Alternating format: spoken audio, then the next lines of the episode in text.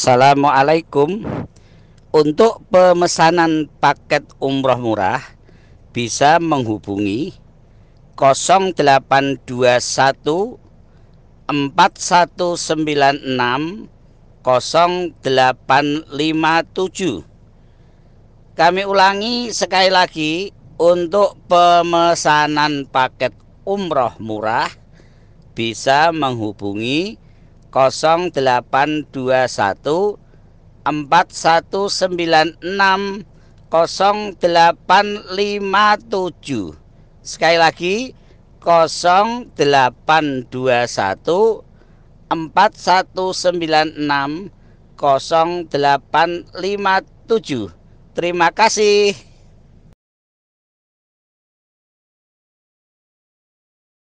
Pertama saudaraku, bagi Anda yang belum berumah tangga dan yang akan berumah tangga, selalu ingat hadis ini. Pesan dari saya.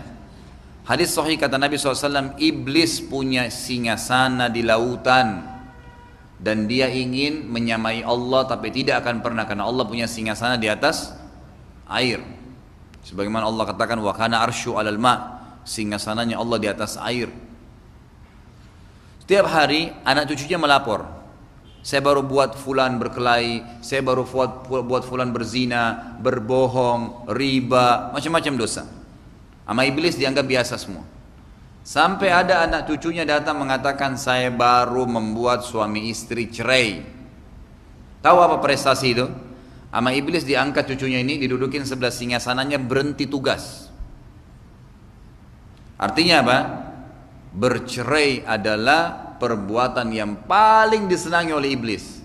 Sebaliknya, cerai perbuatan hal yang paling Allah benci. Abghadul halal ilallah at-talaq. Perbuatan halal yang paling Allah benci adalah perceraian. Berarti asas rumah tangga itu Allah suruh jauhi kita perceraian, perbaiki kalau ada kesalahan, kekurangan. Suami ini hidup 25 tahun, 30 tahun di rumah tangganya sama ayahnya ibunya dengan karakter, dengan pola, dengan tata cara sendiri. Ini juga istri kita perempuan hidup di rumah tangga orang tuanya dengan cara tutur kata yang tertentu, dengan pola makan tertentu, dengan cara hidup tertentu, seterusnya. Harus kita disatukan, nggak bisa disulap tiba-tiba seperti yang kita mau. Butuh waktu, adaptasi, maka jangan semuanya lari ke perceraian. Karena target syaitan adalah cerai. Allah benci perceraian. Kata para ulama, kalau rumah tangga, di luar rumah tangga syaitan goda kita 10, di rumah tangga bisa 5000 syaitan. Sedikit salah kalimat, misal seorang suami biasa tulis SMS ke istrinya, e, jangan lupa makannya misalnya istrinya bilang, jangan lupa makan sayang misal. Baik, istri, suaminya balas biasanya, ya jazakillah khair sayang atau terima kasih gitu. Sekali suaminya sibuk lagi di motor, tidak sempat jawab. Iya, baik. Tidak ada sayangnya. Kata-kata sayang sudah cukup tidak berhubungan dua hari itu. Pulang sebentar di rumah, kenapa tadi tidak SMS sayang? Saya lagi di motor. Ah masa sih gini panjang lebar dua hari nggak berhubungan. Bahayanya syaitan tuh. Kalau ada masalah apa masalahnya dengan kalimat sayang? Gak ada masalah gitu kan. Orang lupa ada masalah, ada uzur. Bahkan Nabi SAW memberikan kita kata kunci, kata Nabi SAW, iltamis li akhika udra.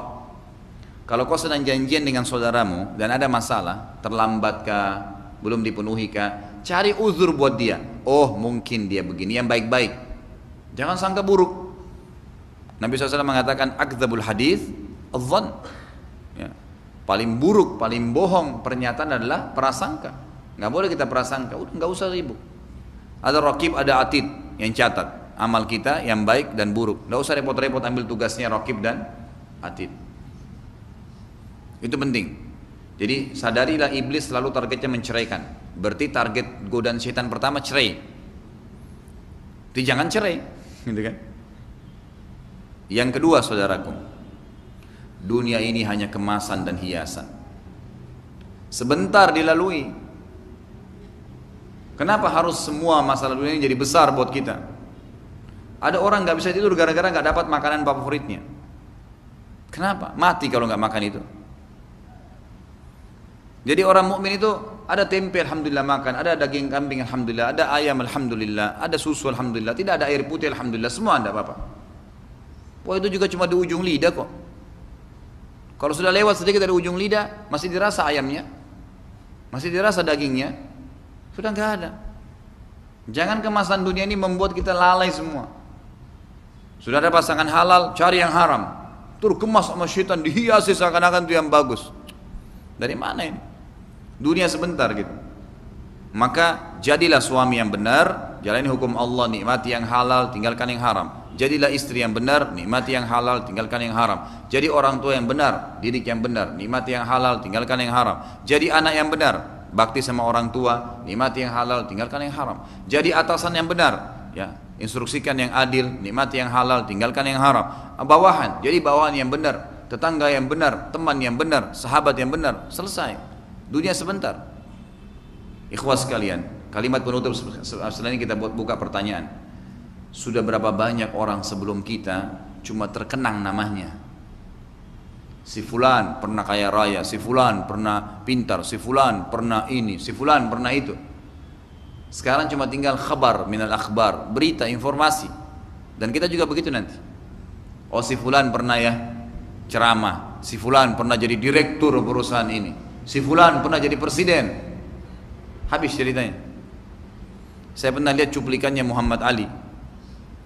Waktu dia masih muda luar biasa kuatnya kan satu kali box orang bisa jatuh mati. Sekarang disuruh angkat obor, tangannya gemetar nggak bisa. Habis ceritanya. Kenangan dulu Muhammad Ali pernah hebat, habis. Dia sudah mati, sudah dikenang saja. Selesai. Kadang-kadang cuma diingatkan, oh hari peringatan tentang si fulan, satu dua hari. Habis itu sudah orang lupain. Begitulah dunia. Dan kita hanya bersama dengan amal yang sudah kita kerjakan. Jangan terpengaruh dengan pujian orang atau godaan orang. Jadi jadilah prinsip atau menjadi orang yang mukmin yang benar. Baik kita buka pertanyaannya. Masih ada pertinggalan ada apa pertanyaan minggu lalu ini ya. Saya lanjutin dulu.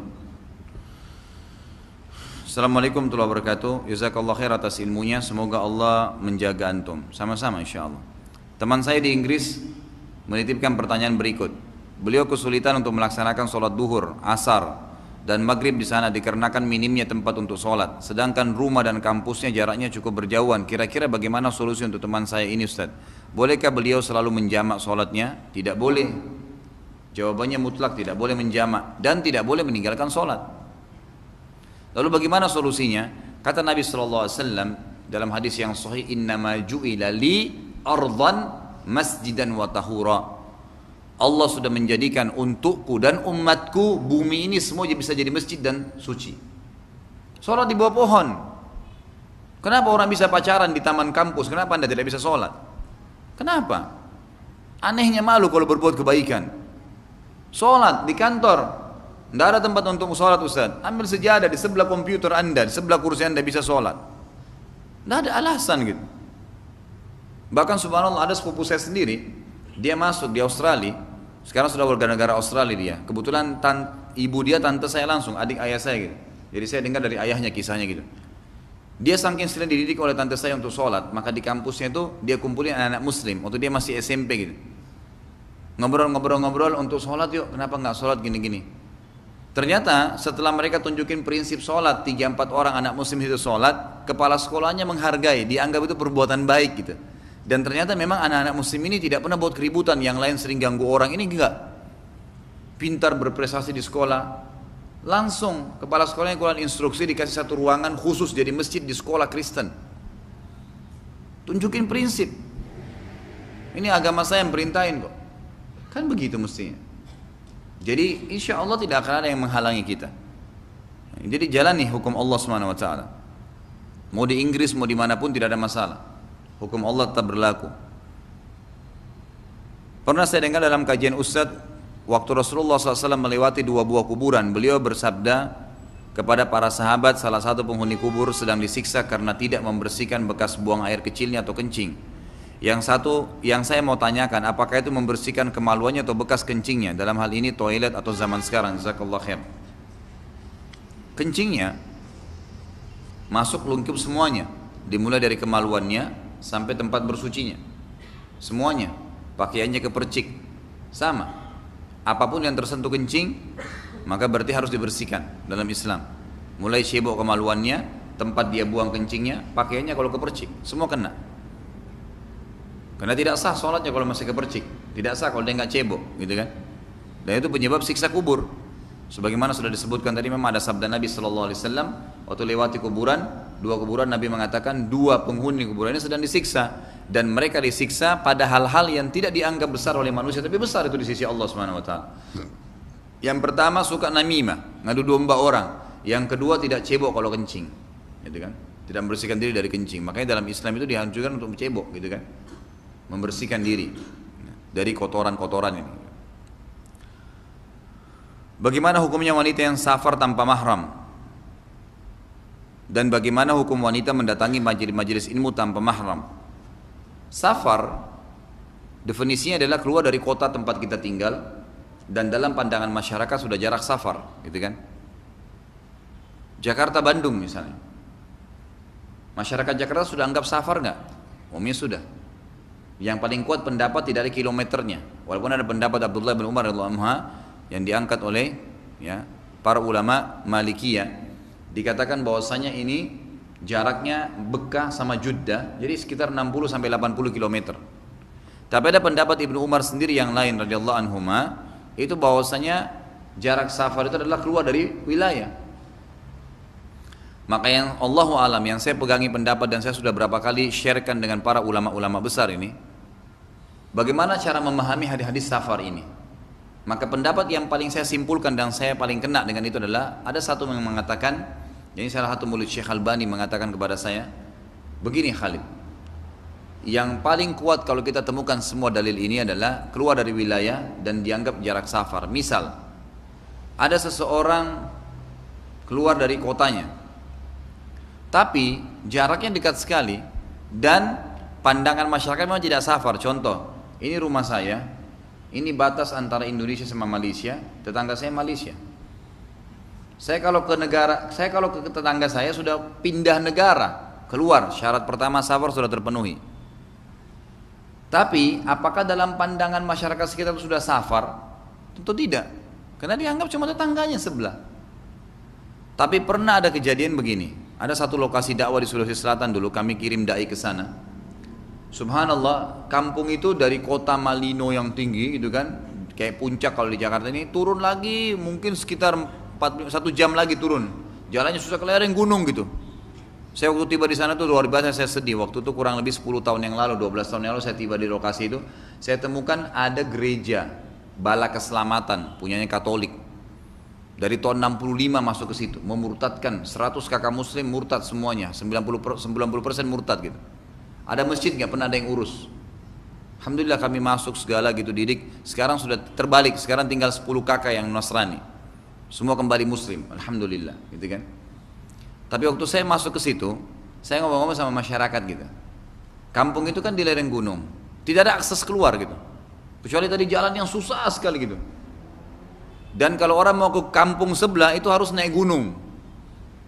Jaraknya kalau dihitung jarak ya panjangnya saja itu paling tinggi mungkin 20 km lah jarak kampung ini sama sebelah tapi untuk ke sana harus naik gunung jalan pagi tiba malam baru tiba di kampung sebelah. Di sini saya memberikan kadang-kadang penjelasan di pengajian saya. Orang seperti ini keadaannya tidak ada akses lain. Berarti dia sudah keluar dari kotanya dan jaraknya susah ditempuh. Nggak bisa naik kuda pun harus jalan kaki. Nggak ada akses lain. Maka dia kalau sampai ke kampung sebelah itu sudah jarak safar. Bukan kilometernya tapi susahnya, kesulitannya. Karena ulama fikih mengatakan safar itu akan ada sholat jamak kasarnya karena ada masyakkah. Ada kesulitan. Maka seperti itu memahaminya. Baik, pertanyaan kita kembali di sini. Bagaimana dengan perempuan? Boleh nggak safar tanpa mahram? Kembali kepada hadis Nabi Shallallahu Alaihi Wasallam yang berbunyi tidak halal bagi wanita safar jarak perjalanan sehari semalam tanpa mahram kan gitu ulama berbeda pendapat di kata-kata sehari semalam nih. Sehari semalam ini apakah dihitung hanya perjalanannya? Misal dari Indonesia ke Saudi. Apakah hanya perjalanannya saja sampai tujuan itu dihitung sehari semalam? Atau total semua perjalanan dia. Misal orang umroh 9 hari, Berarti sembilan hari itu semuanya masuk, berarti lebih dari sehari semalam. Ini sebab khilafnya di antara ulama. Yang mengatakan yang ditegur oleh Nabi SAW dan wanita harus ada mahram adalah perjalanannya saja. Kalau tiba tujuan sudah tidak dihitung lagi, karena sudah aman dia. Kan tujuannya mahram itu agar dia aman di perjalanan. Jadi kalau dia sudah sampai ke tujuan, maka sudah tidak, tidak dihitung lagi. Kalau perjalanannya ini kurang dari sehari semalam, dia nggak butuh mahram. Apalagi kalau memang perjalanan ini sudah jelas aman. Seperti sekarang nih, Jakarta Surabaya, satu jam naik pesawat. Perempuan berangkat, tidak ada masalah. Aman semuanya, gitu kan? Kalau dihitung zaman dulu tolok ukurnya, zaman Nabi SAW, itu jarak Jakarta Surabaya sama jarak Madinah Mekah. Zaman Nabi nggak boleh perempuan safar tanpa mahram kalau jadi Madinah ke Mekah karena susah sekali. Di tengah jalan bisa ditangkap oleh perampok, bisa diperkosa, bisa dimakan hewan buas. Dan perjalanan memang tiga hari tiga malam baru sampai ke Mekah. Jaraknya sekitar 400-500 km. Tapi sekarang Jakarta Surabaya jarak 600 km hanya dengan sejam pesawat. Bagaimana memahami poin ini gitu? Nah pendapat pertama mengatakan selama perjalanannya kurang dari 24 jam sehari semalam boleh dia safar tanpa mahram apalagi kalau ada keamanan Kan gitu. Pendapat kedua mengatakan kalau yang dimaksud sehari semalam masuk termasuk perjalanan dia di sana selama dia di sana seminggu kah, tujuh hari kah, sepuluh hari kah masuk berarti tidak boleh tanpa mahram. Dan pendapat kedua ini mengatakan tidak boleh sama sekali safar tanpa mahram gitu kan. Apa pun alasannya, apa pun alasannya. Allahu alam. Jadi beginilah pendapat yang ada gitu. Kalau saya, ya Allah alam, saya berpegang, saya sudah diskusi terakhir dengan salah satu saya katakan tadi murid Syekh Al-Bani rahimahullah. Jadi saya katakan sebenarnya seperti apa Syekh memahaminya. Terlalu banyak orang yang bertanya pada saya di Indonesia di pengajian ini, bagaimana masalah perempuan haji tanpa mahram, umroh tanpa mahram, bagaimana cara memahami itu, gitu kan? Boleh nggak? Halal nggak? Lalu dirincikanlah. Kalau yang berpegang pada pendapat pertama mengatakan halal, 9 jam pesawat kurang dari 24 jam. Berangkat aman nggak ada masalah. Ada pendapat yang mengatakan boleh. Pendapat kedua mengatakan tidak. Karena kan harus dengan total perjalanan semua. Nah 9 hari berarti sudah lebih dari sehari semalam nggak boleh. Dan tidak wajib haji bagi perempuan yang tidak ada mahramnya. Tetapi umumnya pendapat ulama termasuk pendapat kedua sendiri yang mengatakan tidak boleh perempuan safar tanpa mahram mengatakan waktu ditanya ya saya dengar sendiri banyak sekali masyai di Madinah pun kalau seandainya sudah terlanjur berangkat, sahkah hajinya? Pendapat kedua tadi mengatakan kan tidak boleh kalau tidak ada mahram. Tapi kalau sudah terlanjur berangkat, sahkah hajinya? Semua ulama mengatakan sah. Dia berdosa dengan safarnya tanpa mahram tapi hajinya sah. Seperti hukum kalau perempuan kerja di kantor pakai rok pendek. Kelihatan auratnya, haram, berdosa. Tapi waktu dia masuk masjid pas azan duhur, masuk masjid kantornya bawa mukena tutup aurat semua dari kepala sampai kaki tertutup. Sahkah sholatnya? Sah. Karena sah, sholatnya pakai mukena, tutup aurat. Tapi dia berdosa dengan tidak tutup aurat di luar. Maka harus dipisahin gitu. Kurang lebih begitu. Tadi sebelum sholat maghrib, setelah sholat qobliyah, saya memperhatikan Ustadz berdoa, menengadah tangan. Mohon di-share Ustadz doanya. Rahasia dong. Doa itu kan curhat sama Allah, masa mau dibongkar-bongkar gitu. Mau tahu bocorannya? Yang bertanya aja ya. Jadi doa itu ada dua macam. Ada doa yang sifatnya doa ini memang rutin. Sudah Nabi SAW ajarkan. Seperti kita bilang Rabbi gafirli wali walidayya warhamhuma kama rabbayani saghira Rabbana atina fid dunya hasana. Itu kan doa-doa yang sudah diajarkan oleh Nabi SAW sudah umum. Saya kadang-kadang gemar mengumpulkan doa yang semua dimulai dengan Rabbana. Di Al-Quran saya keluarin gitu kan. Seperti misalnya Rabbana innana amanna fafil lana dzunubana wa qina. Rabbana innaka man tudkhilin nar faqad ahzayta ma lidh-dhalimin min ansar. Rabbana Rabbana Rabbana semua ada banyak tuh. Mungkin ada lebih dari 30 40 doa. Ini doa yang kita panjatkan kadang-kadang kita mungkin bukan tidak ada hajat ya, tapi bukan hajat khas kita di situ. Kita amalkan karena Allah sebutkan dalam Al-Quran dan Nabi SAW amalkan kita. Itu doa yang pertama. Doa yang kedua ini hajat. Nah ini bebas, hajat antum apa gitu? Sampaikan kepada Allah taala. Yang penting syaratnya agar doa kita bisa diterima yang pertama, yang pertama harus diikuti dengan keikhlasan. Berdoa bukan karena ingin dipuji oleh orang di sebelah kita. Memang betul-betul butuh hajat dengan Allah. Ikhlas. Yang kedua, yakin Allah terima. Kata Nabi SAW, Udu'u rabbakum mukinuna bil ijabah. Berdoalah kepada Tuhan kalian dengan yakin Allah akan terima. Yang ketiga, nggak boleh minta yang haram. Tidak boleh makanan dan pakaiannya juga haram. Kata Nabi SAW, seseorang yang berantakan rambutnya, kotor bajunya, gitu kan? Kemudian tidak pakai alas kaki, berdoa kepada Allah di langit mengatakan ya Allah kasih, ya Allah kasih. Bagaimana Allah kasih? Makanannya haram, minumannya haram, pakaiannya haram, tidak dikasih. Yang keempat, tidak tergesa-gesa. Kata Nabi SAW dalam hadis Bukhari Muslim, yustajabu li ahadikum malam ya'jal. Seseorang pasti diterima doanya sama Allah selama tidak tergesa-gesa. Ucapannya, Rabbana atina fid dunya hasanah. Bukan Rabbana atina fid dunya hasanah fil akhirati hasanah. Atau apa yang diucapin gitu. Kemudian juga tidak tergesa bisa minta jawaban. Kata Nabi SAW, wa kaifa ya'jal ya Rasulullah? Bagaimana cirinya orang yang tergesa-gesa itu ya Rasulullah? Kata Nabi SAW, Yaqulu da'autu da'autu walam yustajabu li fatarakat du'a. Dia bilang saya sudah berdoa, saya sudah berdoa belum ada jawabannya maka dia tinggalkan doa. Itu buru-buru, tergesa-gesa. Kita panjatkan proposal kepada Allah. Bawahan, atas bawahan di kantor minta dinaikin gaji sama sama dirutnya tulis permohonan, masukkan ke ruang direktur.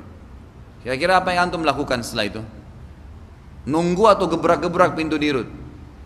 Nunggu. Nggak mungkin mana proposal saya permintaan, nggak mungkin mana berani dipecat dari kantor. Allah udah kasih kita badan, udara, mata, macam-macam nikmatnya banyak gitu kan. Hanya minta ini terus belum dikasih protes. Sabar. Gitu kan? Allah lebih tahu. Makanya ulama bilang kalau kita berdoa sama Allah, Allah lebih tahu kapan dikasih, kenapa dikasih, sebesar apa dikasih, dan kapan dikasih. Terserah Allah itu. Bukan kita yang atur, itu Allah SWT yang atur. Udah sampaikan selesai. Dan luar biasanya kalaupun belum kita lihat jawabannya, tetap saja, ya tetap saja kita berbuat ibadah kepada Allah Subhanahu wa taala.